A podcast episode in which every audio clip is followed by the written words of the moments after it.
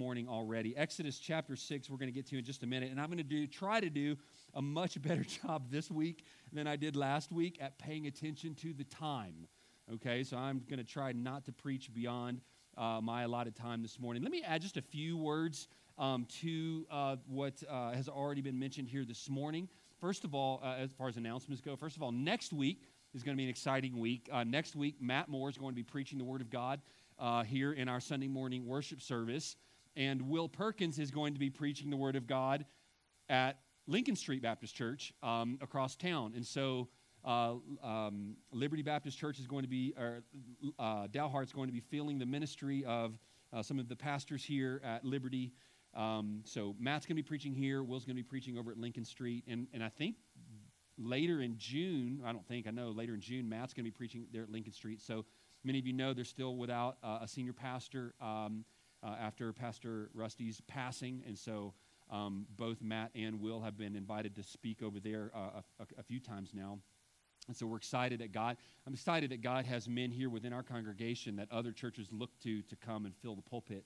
Um, and that, that's, a, that's an exciting thing. So I'm thankful, uh, thankful for that. And then, um, uh, and then I want to add one more word about our men's Bible study. Um, so the month of June, 6 a.m., uh, right here in the fellowship hall. It's just going to be for the those first uh, or those yeah the first four Wednesdays in the month of June. It's just going to be a four week um, series to men specifically on the responsibility that men bear for parenting. Now, if you aren't a parent, um, if you're a young single man, and there's still going to be an enormous amount of profit uh, for you. If you're beyond your parenting years and you've got grandchildren, you think, ah, it doesn't really apply to me. I promise you there will be great content for you there as well. But I will say this if you are a man in our church and you have children in your home, you will be getting a personal call from me asking you to please come, if at all possible, to this. And if you say, well, th- those hours don't work, my next question to you will be when does work because I will get a group of men together or I'll come one on one. There's some content that we need to talk about together as men. And I just, I'm going to let you know ahead of time, it's going to be a little bit of, we're going to take the gloves off and just get down to the nitty gritty of the responsibility that resides on the shoulders of dads to look for the spiritual care and well being of their children. The Bible puts the onus on men. Fathers, bring your children up in the nurture and admonition of the Lord. And so while we're going to take the gloves off, it's going to be kind of a convicting opportunity, uh, an opportunity for us to be convicted by the Word of God. I also want it to be a time that's full of gospel hope for us as dads. There is one perfect dad, there's one perfect father. And the rest of us are in desperate need of His grace, His mercy, and His Holy Spirit's power. And so that's what we're going to be appealing to um, Will and I kind of joked during his announcements. Um, I'm going to be leading it, but we're going to be uh, using resources from other godly men who have fathered their children. So it's not like you're going to become coming to learn from me personally about how to pass or how to how to father and parent. Um, we're going to learn together from others uh, who have who have gone before us. Okay, so let me encourage you, dads, uh, to be there for that. Exodus chapter six now, look in verse 14. We've got a number of visitors here this morning. And as I read through this passage, you are going to be thrilled that you came to Liberty Baptist Church this morning to hear this passage of Scripture expounded to you. Verse 14 These are the heads of their father's houses, the sons of Reuben, the firstborn of Israel, Hanoch, Pallu, Hezron, and Carmi. These are the clans of Reuben. The sons of Simeon, Jemuel, Jamin, Ohad, Jachin, Zohar, and Shaul, the son of a Canaanite woman. These are the clans of Simeon. These are the names of the sons of Levi according to their generations Gershon, Kohath, and Merari. The years of the life of Levi being 137 years. The sons of Gershon, Libni, and Shimei by their clans. The sons of Kohath, Amram, Izhar, Hebron, and Uzziel, the years of the life of Kohath being 133 years. The sons of Merari, Mahli, and Mushi. These are the clans of the Levites according to their generations. Amram took as his wife Jochebed, his father's sister, right? So I guess he's marrying his aunt. And she bore him Aaron and Moses, the years of the life of Amram being 137 years. The sons of Izhar, Korah, Nepheg, and Zichri. The sons of Uzziel, Mishael, Elzaphan, and Sithri. Aaron took as his wife Elisheba, the daughter of Amminadab and the sister of Nahshon, and she bore him Nadab, Abihu, Eleazar, and Ithamar. The sons of Korah, Assir, Elkanah, and Abiasaph. These are the clans of the Korahites. Eleazar, Aaron's son, took as his wife one of the daughters of Putiel, and she bore him Phinehas. These are the heads of the fathers' houses of the Levites by their clans. These these are the Aaron and Moses to whom the Lord said, Bring out the people of Israel from the land of Egypt by their hosts. It was they who spoke to Pharaoh, king of Egypt, about bringing out the people of Israel from Egypt. This Moses and this Aaron. On the day when the Lord spoke to Moses in the land of Egypt, the Lord said to Moses, I'm the Lord. Tell Pharaoh, king of Egypt, all that I say to you. But Moses said to the Lord, Behold, I am of uncircumcised lips. How will Pharaoh listen to me? I can already hear what you're thinking. Are you serious? Jeremy, you're going to you're going to preach from that? I read this uh, as I often do. I don't always do, but I try to. I, I try on Saturday nights when we're having dinner together as a family to read through the passage of scripture that I'm going to preach the next day and then and then preach a mini sermon to my children because I think if I can't communicate it right here right now, I'm probably not ready for tomorrow. So I read through the passage and Evangeline looks at me and she says, "It's like the credits at the end of a movie." I mean, none of you none of you would say out loud that there are boring parts of the Bible, but you would think it. So let's be honest with each other for a moment. There are some parts of the Bible that are more captivating than other parts of the Bible. This list of names that we just read here together this morning is called a, some of you might know this, some of you, may, this might be a new word for you. It's called a genealogy. A genealogy is a long list of names of family, like a family tree the part that I just read at first glance seems like one of those less captivating portions of Scripture. And to be perfectly honest with you, and I promise you I'm not being heretical when I say this out loud, it is.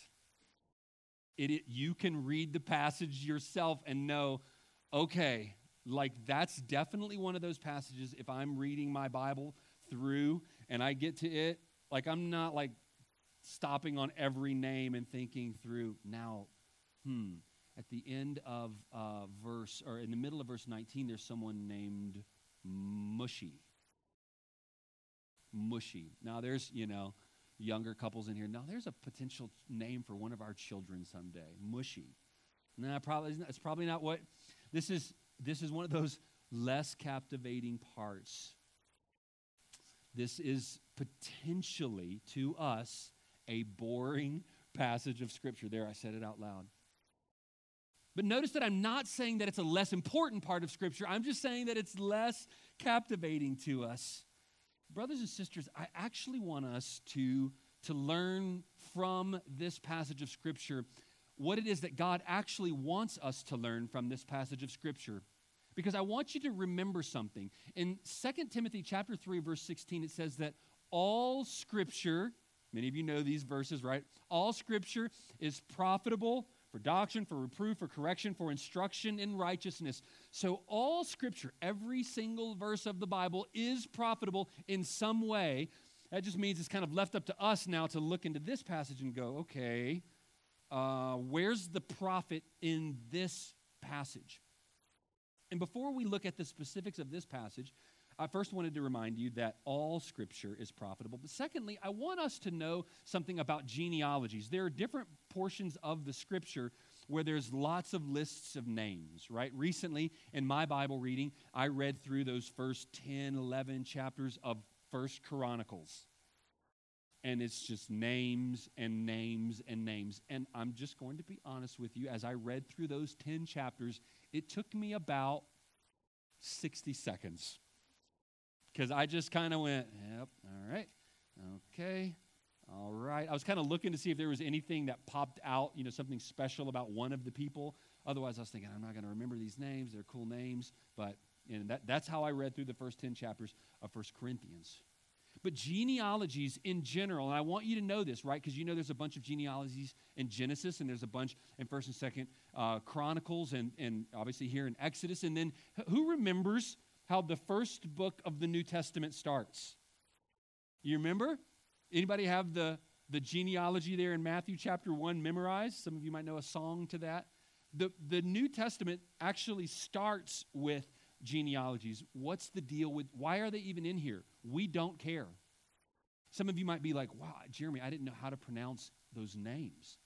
I don't know how to pronounce them. I just said them in the way that made sense to me, right? So, so why should we even care that there, these genealogies are even in the Bible?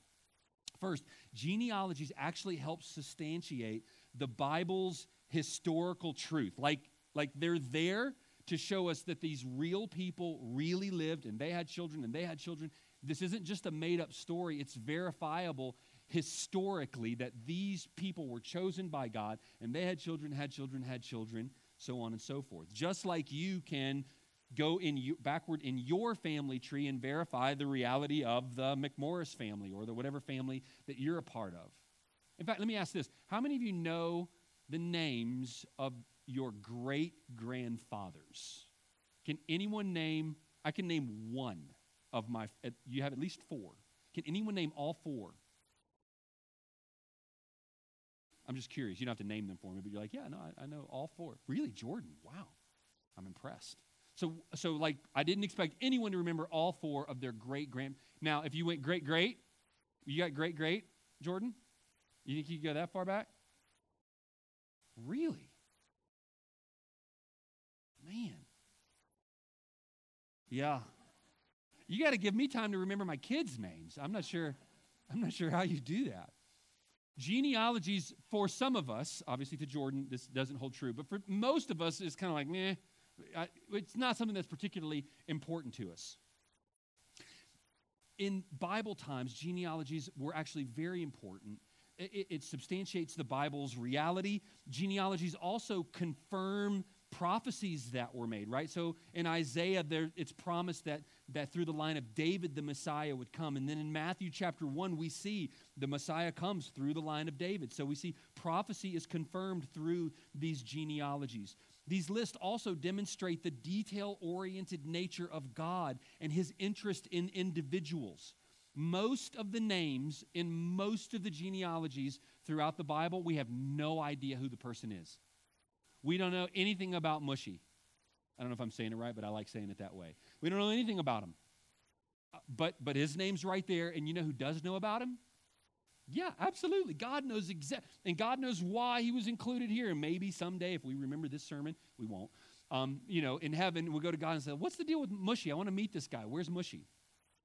But but it shows that God is a detail oriented. He is interested in individuals, and it can also be used to make a point about someone or something, which is why this genealogy is listed in this passage of Scripture here in what is quickly becoming my favorite book of the Bible, the book of Exodus. And so, before we look at the three things we're going to learn through this genealogy this morning, I'm actually going to do what is almost unconscionable. I'm going to read it again. But I'm going to put a chart up on the up on the screen for you. Jay, can you put this chart up? It's going to be a little bit hard to read. I read every single one of those names already this morning.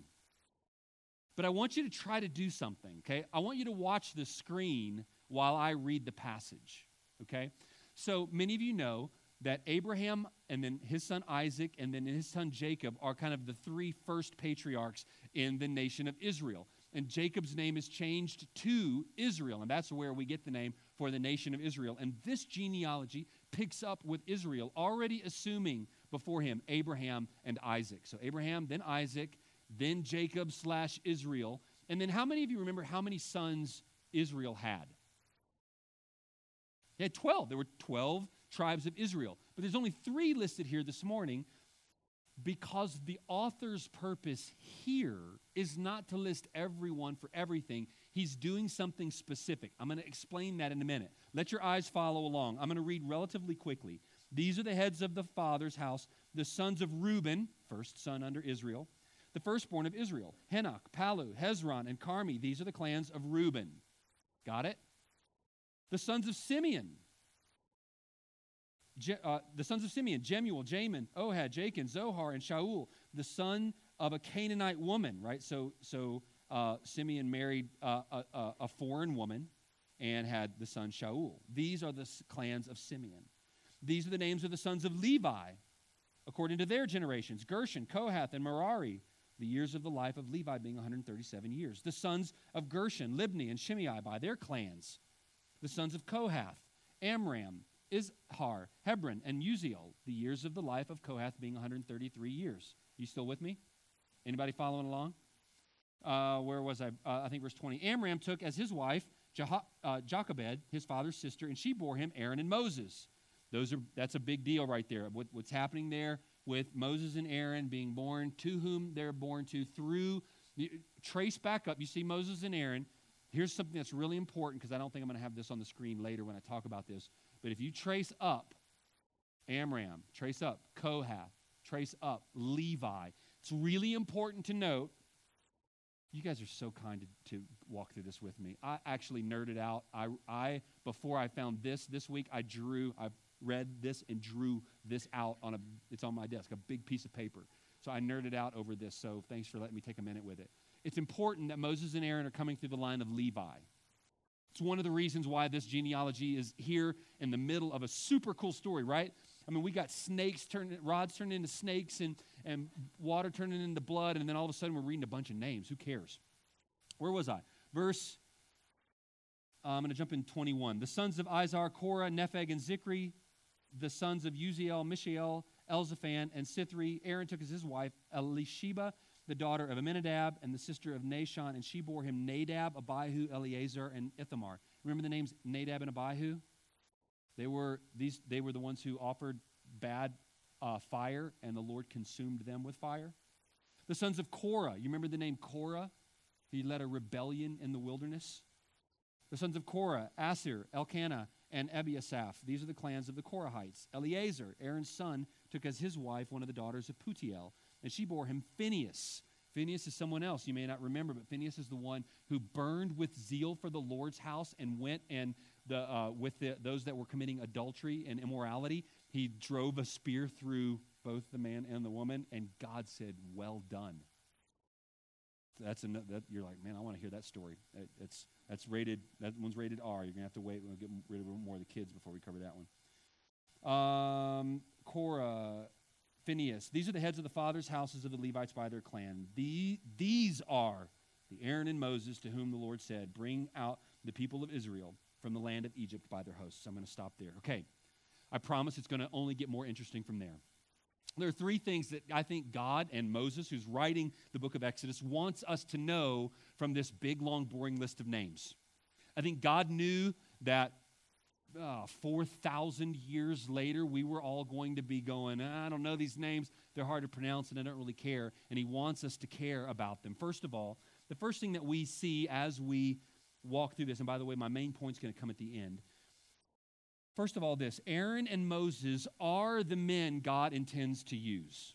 That, that's one of the things that God wants to make clear. It's one of the reasons this genealogy is listed here. Do you remember at the end of verse uh, uh, 12 and 13 of this passage, Moses says to the Lord, The people of Israel haven't listened to me. Why should I expect Pharaoh to listen to me? I'm a man of uncircumcised lips. I'm an unclean man. I'm not the right guy for the job. You've got the wrong man for the job. And what God reminds Moses and Aaron of is this no, no, no. I've got exactly the right man for the job. In fact, for hundreds of years, hundreds of years ago, when I chose Abraham, I knew what I was doing. I knew Abraham, Isaac, Jacob, Levi. I can't remember all the names. Trace, trace, trace down. You're exactly who I want. You're exactly where I want. And God is, is reminding Moses. Moses has just told God that he's a man who doesn't deserve to be here. And so God is replying, and he's showing both Aaron and Moses his lineage all the way back to Levi and Israel. And by doing this, he's reminding these men that they are men who are in God's family. And since they're in God's family, the covenant promises that God made to Abraham are true for them and God's people. They're not unclean, they're not of uncircumcised lips, they're not incapable because the God of the Abrahamic promise is with them.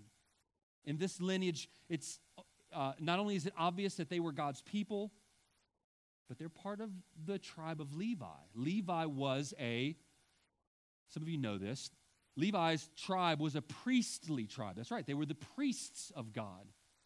And it's going to become important here later in the book of Moses, uh, in the book of Exodus, because Moses is going to do a lot of things that only priests are allowed to do. And Moses is going to behave as a priest. And so it's important for us to realize he, he's part of that family that God is going to name as the priestly tribe. Moses is going to make a big deal out of this throughout the rest of the book of Exodus. This reminds us that God hadn't picked randomly and God didn't pick the wrong guys, and He had the right man for the job. Brothers and sisters, while God is doing that in this book to remind Moses and Aaron who they are, and to remind the children of Israel as they would read through the book of Exodus who Moses and Aaron are, and as we would read through the book of Exodus to know who Moses and Aaron are, God wants that principle to be encouraging to you so that you remember that God knows who you are. God has formed you, right? Remember, um, uh, He's formed you in your mother's womb, in your in her inward parts. Like you are who God created you to be, in the family God created you to be in, and the moment in history God created you for. You are here on purpose and with a purpose, and it's not by accident. Sometimes we're tempted to think the same sorts of things that Moses and Aaron thought. I'm not the right guy for the job. I'm not good enough at, at, this. I'm not a good enough Christian. Lord, use somebody else. I'm an unclean kind of person. I'm an unclean kind of vessel. Sometimes we face things that seem bigger than us and beyond us, right? Deliver the children of Israel from Egypt. You got the wrong guy, Lord. God has chosen you and given you a task, which He has then with the Spirit's help, you you can do what God has called you to do. Moses doubted whether or not he could do with the Spirit's help what God had called him to do. And many of us doubt whether we can do what God has called us to do. Last night, Angie and I were talking about some of these things, and she reminded me of an old quotation from Dr. Bob Jones Sr. He said this You can do anything you ought to do. Now, obviously, he meant with the Spirit of God's help, that's a great little quotation. You can do anything you ought to do. If you ought to do it, then with the, the help of the Spirit of God, you can do it. That's a good little parenting principle right there, isn't it? Your kid comes to you and says, I can't. No, hold on. Is it, is it the thing that you ought to do? Is it the right thing to do? If, it's, if, it, if you ought to do it, then you can do it. You can do anything you ought to do. I see some of you writing that down. Dr. Bob Jones Sr. said that, and you put that above the, the dinner table for your kids to be reminded. Friends, we need to be reminded, not just our kids. We can do anything we ought to do with the Spirit's help. God has us where He has us and who uh, and created us to be for the moment in time in history and the opportunities that He's created us for. God has you at this moment in time on purpose. Don't neglect obeying Him for any reason, for fear, for perceived inadequacy or laziness, whatever. Don't, don't disobey. But one of the things that we learn from this passage is that Aaron and Moses are the men God intends to use to deliver his people. Secondly, the second thing we learn from the genealogy specifically and I love this is one of my favorite things. Uh, God started teaching me this through the scriptures a number of years ago. It's been one of the most encouraging things to me um, over the years. God uses normal people. And by, by normal people, what I mean is weak, sinful, stained, broken, skeleton in the closet, battling with sin today, uncertain, unsure, physically unhealthy, financially unhealthy people. Don't look around at anyone else in the room. You just need a mirror. Like us, we, no, normal people, just regular old, average to below average people like us. And you might say, well, yeah, but it's Moses. But I mean, but we're going to get to this a little bit more in a second. Moses has already committed murder and run away from God for 40 years. You want to talk about someone backsliding and us wondering whether or not they're really a follower of God? Well, he backslid, if you will, use those words, for 40 years. And it wasn't because he was some amazing Bible scholar with a PhD in the peninsula of Sinai, and God was using him to have a great uh, evangelistic ministry there in Sinai. And God said, You know who I need to help deliver the people of Israel is this big, powerful dude. He goes to a guy who had ran away 40 years ago and has been running away from God for 40 years, and he pulls an average Christian to be the one who God's going to use to help deliver his people. There, in this list, we see that God uses normal, normal. There's a lot of names in this list, and most of the people we have no idea who they are. A few of them stand, stand out, and I kind of already highlighted a few of them. In fact, Jay, put that put that um, screen back up. Yeah, yeah, thank you. That's so cool. I, I mean, I know I am an absolute nerd to think about um, how cool that is. Um, and, and just so you know, this is just uh, uh, you know, a little theological tidbit. When, when genealogies are listed in the Bible, they are almost never a complete genealogy of every single name and every single husband and wife and all of their children. We're given the names that we need to for the point to be made in that moment, right? So, so what the point that part of the point that God is making here, the big point is that Moses and Aaron are the right men for the job. And that's why you just get the first three of Israel's 12 sons. And that's why we're, we're being lead, led down primarily Levi, then Kohath, and then down through Amram. Like that's, that's why we're given. And then after Moses and Aaron, we're given a bunch of the names um, of Aaron's children because God's making that point primarily. And so almost any of the genealogies, you go to the genealogy in Matthew chapter 1, it's not a complete genealogy of every single name but it gives the historical high markers. So there, you have that. A few of these names do stand out. You see the name of Phinehas, and I, I, I mentioned earlier. Let me read to you from Numbers chapter 25. We, we know the name Phinehas because we, we know that he is someone who did good. Numbers chapter 25. And the Lord said to Moses, Phinehas, the son of Eleazar, son of Aaron the priest, has turned back my wrath from the people of Israel. It was he, uh, in that he was jealous with my jealousy among them, so that I did not consume the people of Israel in my jealousy. Therefore, say, Behold, I give to him my covenant of peace, and it shall be to him and to his descendants after him the covenant of perpetual priesthood, because he was jealous for his God and made atonement for the people of Israel. So God is saying, Phinehas is a good guy. I'm going to set upon him a perpetual priesthood and a covenant of peace because he killed the adulterers that were that would have brought my condemnation on the whole nation of Israel. So Phinehas stands out because of the good things that we know about him. But more people stand out because of the bad things that we know about them. These are the people of God, God's chosen nation, God's people, the followers of the one true God. And when we look through the list, we know more people who failed miserably than we know people who were like stalwart um, heroes of the faith.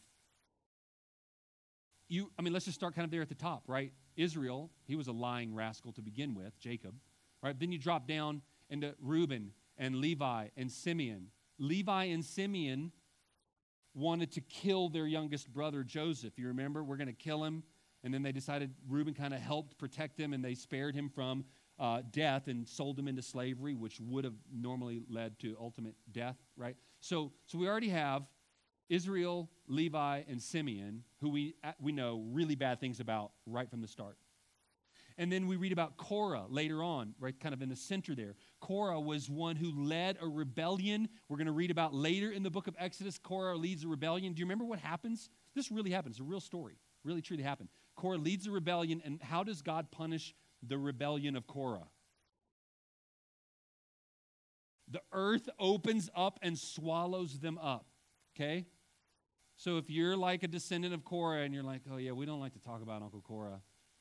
He, yeah, you know that whole thing? Yeah, that was my uncle. Not real proud. Got some bones in the closet there. Nadab and Abihu. They offered strange fire and were consumed by the fire of God because of their disobedience. I mean, let's just talk about Moses and Aaron, the two that we're talking about here this genealogy is given to us to remind us that they are God's chosen men for this task. And yet we know that Moses has already killed a man. And in fact, he's not going to get to go into the promised land because he disobeys God. So Moses has got mud on his face. And then Aaron, you'll remember later that when Moses goes up onto Mount Sinai and the people decide that they're going to involve themselves in all kind of idolatrous, wicked stuff, Aaron's the one who says, Well, we threw all the gold stuff into the fire, and man, out came this calf, and we just figured we'll worship this as the one true God. Moses and Aaron aren't exactly the bastions of absolute strength and stalwart Christianity uh, that, uh, that we would maybe expect the, to be the kind of person that God would choose. But here's the deal, brothers and sisters like, there isn't, there isn't that person. Well, there's, there's one. We're going to get to him in just a minute. But apart from Jesus Christ, there isn't the absolutely unwavering, unsinful, unerrant human being who has such spiritual strength and maturity that, like, he gets the role of being the deliverer. No such thing. There isn't that person we know one good thing about Phinehas. We know a lot of bad things about a lot of other people, and most of them we don't really know anything about, but we do know this that they were broken, sinful, disobedient people. Many were outright rebellious, and many, even in this passage, were outsiders to the covenant people of God. They were people like you and me. That's the kind of people that they were, and God uses normal, broken, sinful people throughout the Bible, we're given a very real, very transparent view of what people are like. And in fact, it's one of the things that um, scholars say makes the Bible credible. We, we believe the Bible because the people who wrote the Bible, when writing about themselves, included all their dirty laundry. If I was writing an autobiography, I wouldn't tell you all the bad stuff about me. I'd tell you the good stuff about me. And okay, and then after I was done writing about a, you know a fourth of a page, I'd be done with my autobiography. But the fact that almost every one of God's men and women throughout the scripture have major issues, major problems, major sins. I mean, we know about King David. One of the first things that we think about King David is his adultery and his murder. And yet he was a man after God's own heart. I am so thankful. Aren't you so thankful that the heroes in the Bible are, are, are stained? Because I don't know about you, but I'm stained. I'm damaged goods.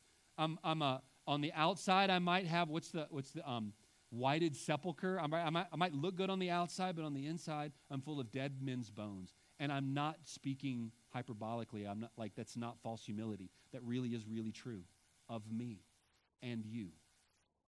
So, so we're just sinful, broken people. And yet this is these are the ones whom God delights to use, his chosen people. People read about failures and sinfulness of the heroes, and this should make us profoundly confident and reassured. God has been doing his work through, you know, the word that I like to use. God has been doing his work through knuckleheads. Knuckleheads like you, knuckleheads like me, he isn't scared of losers. When we hire someone, we want, we want the strong, we want the smart, we want the capable. God glorifies himself by using knuckleheads like us. Friend, if you think that God can't use you, just take a look in the Bible and see that those who walked around most closely with Jesus were knuckleheads. Are any of you watching the Chosen series? Raise your hand if you're watching the Chosen series. Okay, a very few of us. I am always skeptical of TV shows and movies portraying Christianity and portraying Jesus and that sort of thing. Most Christian film is super cheesy. I'd rather not watch it than watch it. And I'm not trying to do a, a, commercial here. I'm just saying that personally, watching The Chosen has been one of the most profoundly impactful things I've ever watched in my life. I have loved it. And, and one of the, and, so if you want to, you have smartphones, just Google The Chosen, and it'll you can figure out how to watch it. Um, it's offered free on their on their app. Um, uh, one of the things that I love about The Chosen is that it portrays the disciples in a way that I think would have been far more accurate, as those of you who have watched it are nodding your head, um, more accurate to the way I think the disciples would have interacted with each other. Th- they would not have gotten along. They wouldn't have gotten along any better than Baptists in a Baptist church. All right? You're like, oh, okay, that makes sense. I got you, right? Like that's, that's, but so God is bringing together a bunch of weird people who aren't supposed to get together except for the fact that they're following the Messiah. And, and God in this room has brought together a bunch of people who should have no reason to fellowship with each other apart from the fact that we're following the Messiah together. That's, I'm getting way off topic. Okay, dial back in here, Jeremy. So that's the second thing we see is this that God uses normal people. And then thirdly, the third thing that I think we see in this passage is this we need more than a normal person to save us. In this genealogy, it becomes quickly apparent if we're going to get the problem solved, we need someone else.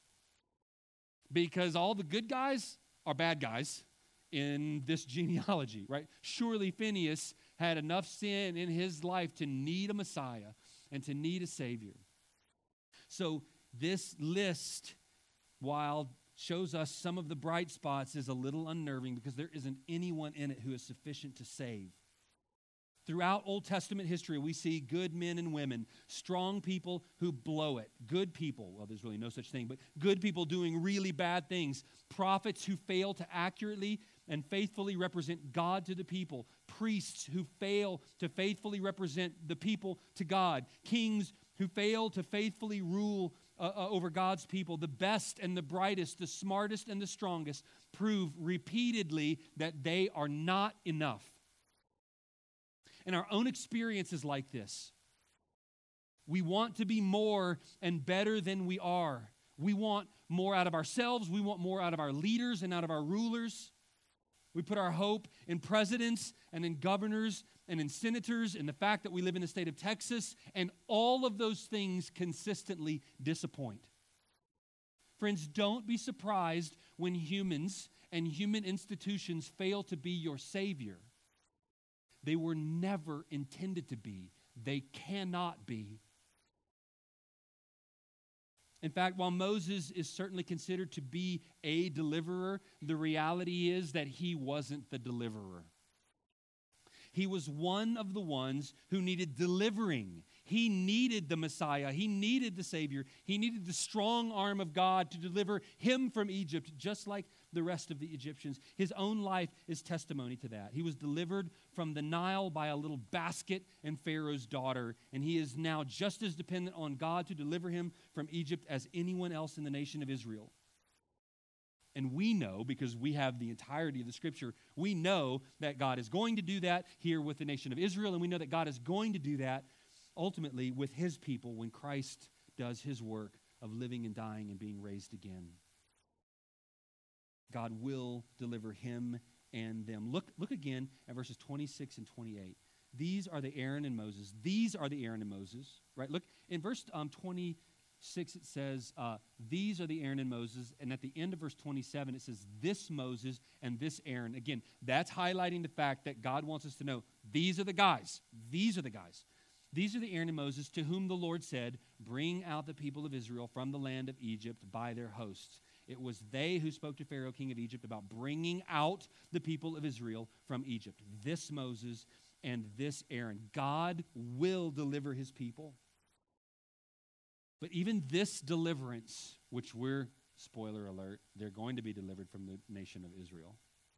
Even that deliverance leaves them in need of a true and final and eternal salvation. Right? Today we know that Israel is not living in the promised land experiencing the peace and shalom that the Bible promises them. You could watch the news once a week and know that there's a bunch of rockets being sent back and forth in and out of Israel. So they're not experiencing some kind of peaceful exodus. So, so this exodus, this exodus, is, is, a, is a shadow is a, a precursor, is a taste of other exoduses to come. And it's important for us to know this. And I'm going to say these kinds of things over and over throughout the, the weeks as we study the book of Exodus. But this Exodus, remember, Exodus is a, the book of Exodus is a mirror. The people of Israel represent us as God's people, the children of God. So when we look into the book of Exodus and we see God delivering his people, it, reminds us of our individual, our individual exodus from sin to salvation we, when God saves us through Christ's work, we're delivered from the world and we're delivered to, uh, to, um, uh, to be with God. Th- this Exodus reminds us of our Exodus from this world to heaven when we die. This Exodus reminds us of the final Exodus when God establishes the new heavens and new earth with God's people. And, brothers and sisters, all of this will be accomplished by Jesus Christ. And you don't have a Christian sermon unless you mention Jesus Christ. And you might look at this passage and go, but, where, where is Jesus in this passage? Well, look in verse 23. There's a, one, one scholar says this there's a hint of this saving grace. There's a hint of Jesus Christ in Aaron's genealogy. Verse 23 Aaron married Elisheba, who was the daughter of Amminadab and the sister of Nahshon. Th- those names are significant because Amminadab and Nahshon were both ancestors of King David. And thus, they are both included in the genealogy of Jesus Christ in Matthew chapter 1. Even in the days of Moses and Aaron, God was working out his plan to send a Savior to deliver his people from their sins. Even here in Exodus chapter 6, where you would think Jesus isn't even mentioned, Jesus is mentioned. Brothers and sisters, this is one book telling one story about a coming Messiah who will deliver his people from their sins. Listen, one, pa- one pastor says this Jesus came from those he came for. That's worth writing down. So, this genealogy, Matthew chapter 1 genealogy, Jesus came from human beings. And who did he come to save? Human beings. Jesus came from those he came for. I love that. These genealogies are lists of names through whom God's people are established and through whom the Messiah himself will come in order to save those very people. So here's the main point, and I conclude with this. Here's the main point God uses imperfect people to bring about the perfect person. God uses imperfect people to bring about the perfect person. God uses these people, the nation of Israel, through whom the Messiah would come, and that Messiah is the one true and perfect person who will deliver us from our sins. So, friends, rejoice that the Messiah has come. He lived the perfectly righteous life that you were supposed to live but failed to. And he took the wrath of God against sin that you were supposed to bear. And his salvation is for you if and only if you turn to him as your Lord and Savior. Christian, rejoice to know that God uses sinful, normal people like you and me. So we can go with confidence and live a life full of faithful obedience. Bow your heads with me and close your eyes. I'm going to ask the music team to come. We're going to close with a song, and then Will will come and close us with a word of prayer.